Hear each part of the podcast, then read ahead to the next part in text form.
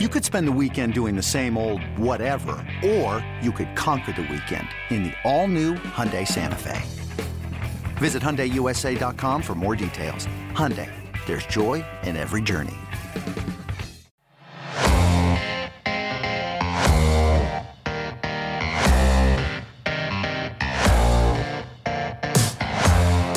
This is uh, Jay Horwitz with another edition of the Mets Amazing Alumni Podcast.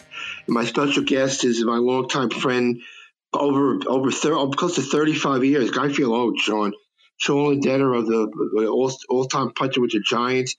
Sean, you and I have a lot of common interests. You're a big Giant fan. I'm a big Giant fan. And I've converted you to a Met fan. Uh, let's go, let's go back to the uh, seventh game of the of the 86 World Series – it's a Monday night. We're playing at Shea Stadium, and I'm trying to sneak to look at the Giants are playing the Redskins. But something else happened over at Giant Stadium tonight. What did you tell the fans what it was? Well, first of all, it's great to be here with you, Jay. I appreciate you having me on. And yes, uh, very interesting that that night, while you guys were playing Game Seven of the World Series, we were actually playing a Monday night game, and you know it was very surreal because when you looked up into the uh, the crowd, there were thousands and thousands of antennas. Everybody had those little Watchman TVs. They were all watching the Mets game while they were at our game. So, you know, it was just a very cool look to to look up. I've never seen that at any other game in my career, but uh, two times during the game when the Redskins made a big play, you guys did something at Shea Stadium at that same moment. And the whole stadium started cheering. And at first, we couldn't figure it out. Why is everyone cheering for the Redskins? And then we realized that the Mets should have Mets made a good play or scored runs, and you know, then uh, in the second half, I remember uh, Phil Simms, our quarterback, uh, broke the huddle, and as he walked to the line of scrimmage to call the play, the whole stadium just erupted, and uh, Phil kind of stepped back for a few seconds because we realized at that moment the Mets must have won, and I believe they put something up on the scoreboard. Uh, Mets World Series champions or something like that. And uh, then we finished that game. But I thought it was really ironic that uh, while you guys had uh, almost 60,000 over there, we had about 80,000 here. And uh, you're trying to watch our game, and all of our fans are watching your game. That was a pretty neat night.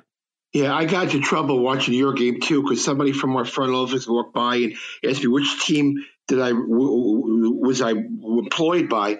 I said honestly, I rooted for the Giants longer than I rooted for the Mets. The joke didn't go over too well.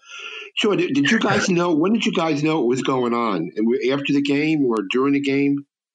No, it was during the game. Like I said, when uh, you know when when they started cheering all seventy eight thousand at the same time after the Redskins made a big play uh, it took us a few seconds to realize, wow, the Mets must have done something because obviously they would always cheer when we made a big play. And then uh, when Simms went to call that play and the stadium just erupted and they probably stood standing, clapping and cheering for five minutes, it wasn't for us. It was the fact that the Mets, you guys had won the World Series at that moment. And, uh, you know, that was just pretty cool to know. And, you know, who knows? Maybe subconsciously in some way that kind of, uh, spurred us on because we ended up winning the Super Bowl uh, the same year you guys won the World Series. This sounds good. Sure. Did you guys follow us at all? I mean, it's hard. You play your own sport. I mean, you just comes from Baltimore. You know, uh, it's his second year in New York. Did you did you follow the Mets that year, or did other guys know follow the Mets in the locker room and you know kind of know what was going on in Shea Stadium? Well, the guys who were uh, fans of baseball absolutely were following. Uh, you know, we had a lot of guys that that played baseball when they were in high school and college, and uh, that were playing in the NFL with me on the Giants. So certainly we were following it because uh, I mean, you guys were the story. You know, I think you won 108 games that year, and you guys are on the back page of all the papers every every day, and you had so many star players. So you know, as we started having a good year, uh, you know, we started to get the attention, but that wasn't until November and December. You know, when our season started in September, you know, you guys were the talk of uh, the sports world, and uh, you know, we all certainly followed you, and you know, we would run into your players at different events in the city and around town, and uh, you know, I got to be friendly with a lot of those guys, and you know, thirty some years later, I still run into those guys, and we catch up. So yeah, it was really great uh, for us guys that were big baseball fans. Yeah, I was at the you know uh, that January. Uh, Phil Simms makes 22 of 25. You know, beat the Broncos. And after you won the Super Bowl, did you was there any dinners where the Mets and Giants were at, or was it kind of like separate in, in that winter? No, no, there were a bunch of events, you know, where we were out together, and you know, I used to come over there during the season uh, in September. Uh, you know, I saw a few of the games there at at Shea Stadium, and you know, but once our season was over, we certainly ran into, you know, the Mets players. I can remember that's kind of where I got to know uh, Ron Darling and Strawberry, uh, Dwight Gooden, still a big Giants fan to this day. Uh, Lee Mazzilli and I became friendly. Uh, you know, so many of those guys I, I would run into, and uh, moving forward, uh, a lot of them still live in the New York area. So that was really a great time for both teams. Looking back at your career, Sean, you played professional football 25 years, 22 in the NFL three in the uh, USFL, but really, you were really a baseball player. You know, that was one of your first passions. I know you're from Baltimore. You you went to Towson State on a football scholarship, but you really wanted to play baseball. Is that the case? No, that's true, Jay. That's that is very true. I never played football until I was a senior in high school. Uh, I played baseball since I was two, three, four years old, and it was always my favorite game. And uh, I was lucky to grow up in Baltimore. We had a great team with the Baltimore Orioles. I think I went to, uh, you know, five world, uh, five or six, six World Series between the age of like five and twenty-one. You know, we had great players: Frank Robinson, Brooks Robinson, Boog Powell. You know, we had great pitchers. And actually, when I was seven years old, I was at the first game of the '69 uh, World Series. I was sitting in the right field stands with my dad. And uh, I remember when Don Buford hit a, he was the first batter up for the Orioles and hit a home run off Seaver. It landed right in front of us.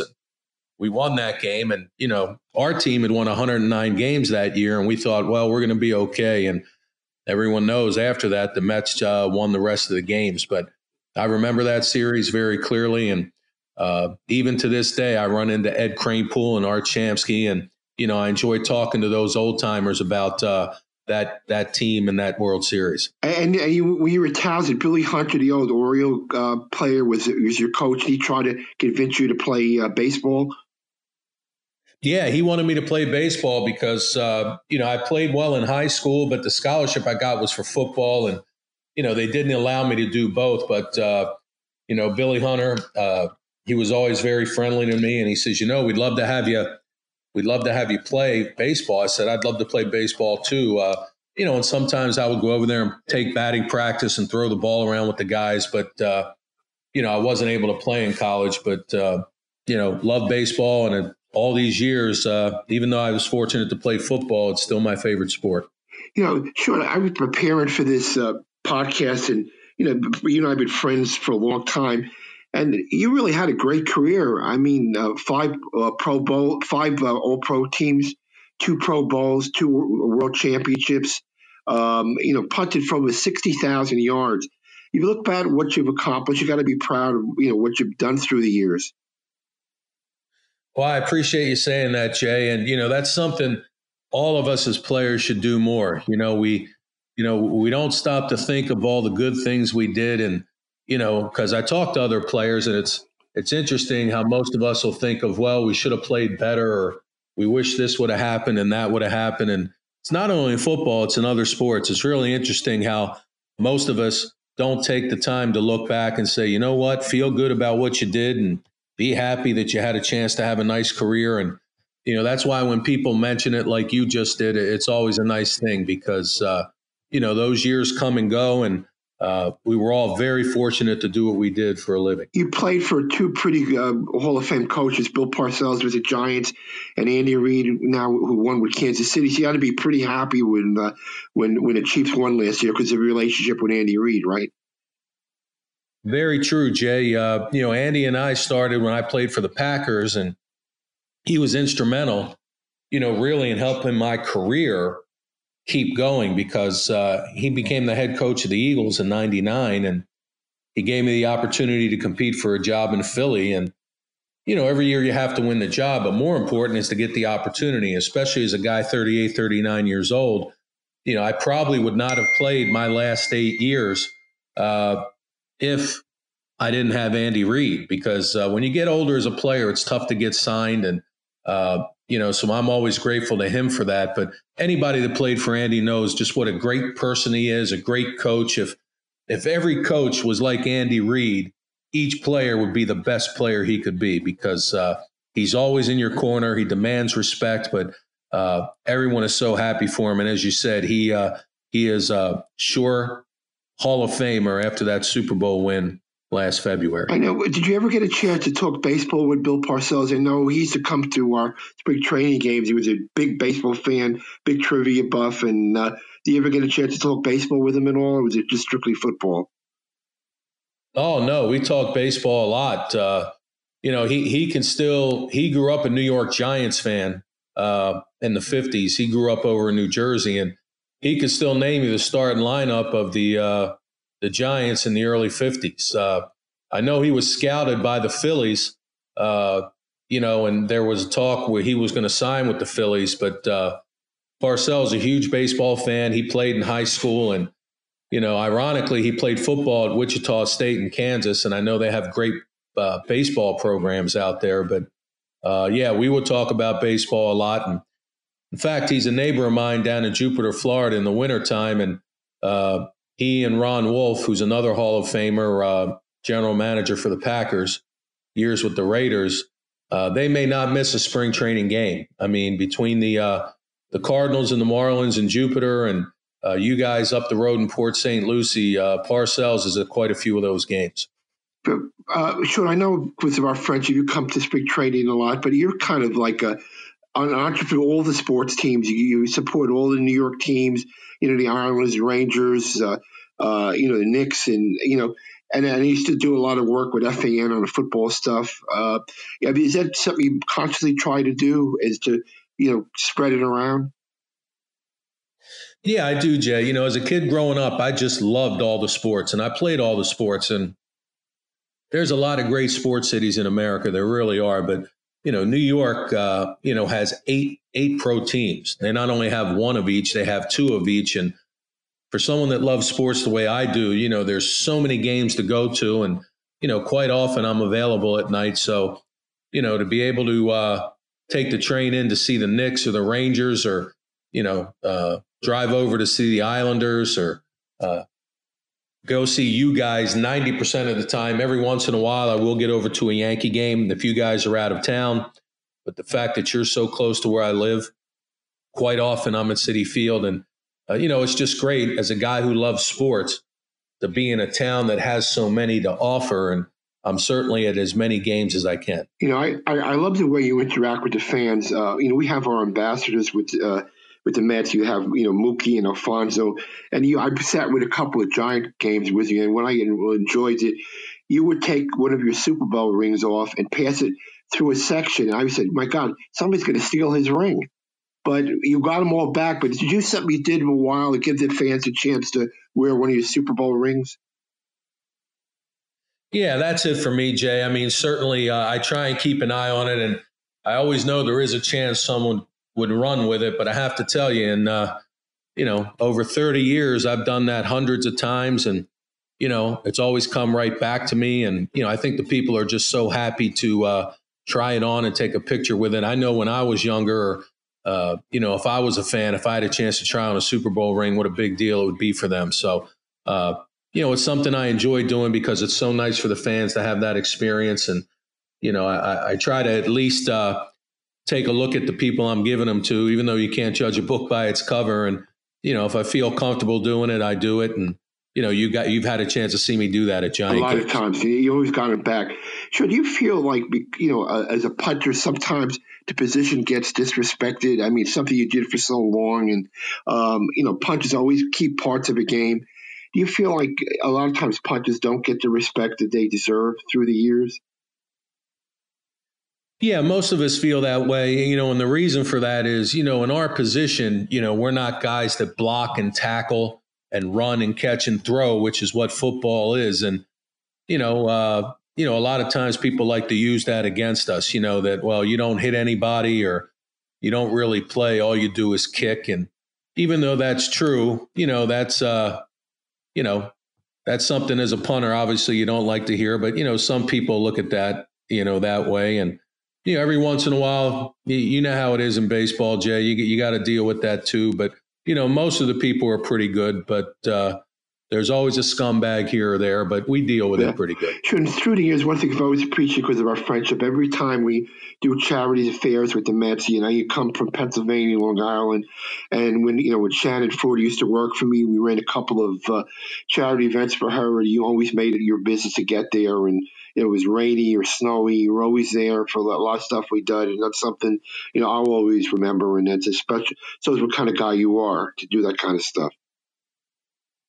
Well, I appreciate it, Jay. Shannon was wonderful for everyone who knew her, just a great person. And, uh, you know, through the years, uh, you know, so generous to any, everybody that knew her. And, you know, it was just a, a, tragedy for, for her to come down with the illness she had. And, you know, very sad for anybody to pass, but especially a person that you know and uh, is such a great person. And, uh, you know, I, I still every once in a while think about her to this day. And, you know, I remember when I would call to the hospital, her husband would answer the phone and, you know, he would tell me how she was doing. And, uh, you know, I, I, we all feel the same way. And, um, she was just a wonderful person to know. Was, that something you always did, Sean, to give back to the community? I mean, a lot of people don't want to be role models or don't want to take the sign, sign the autographs, but every time it was around, you always did that and always, you know, looked out for the fans and, you know, never just blew by anybody asking for an autograph. Is that something? Did you have a role model when you were a kid getting into the game that you patterned yourself after?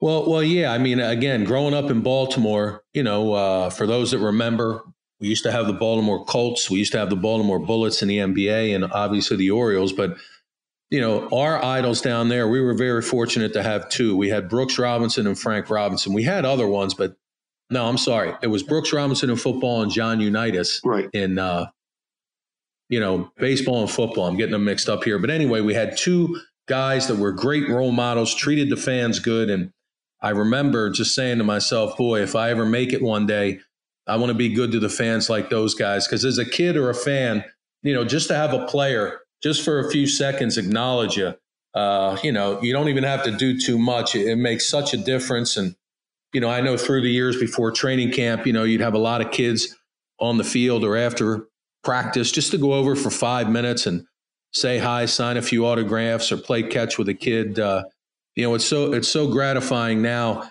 you know 25 35 years later a grown up will come by and say you don't remember but you know when i was nine years old you played catch with me at training camp and you think to yourself you know this guy's now 40 years old and you know he remembers that to this day so uh, I've always done that because of the way the pro players treated me when I was a yeah. kid. Well, show me. I can't believe we're known each other 30, 35 years. That's a long time.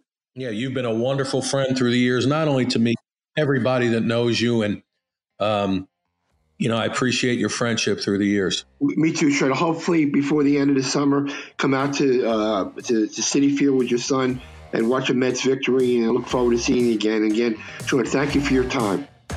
You're welcome, Jay. Thanks very much.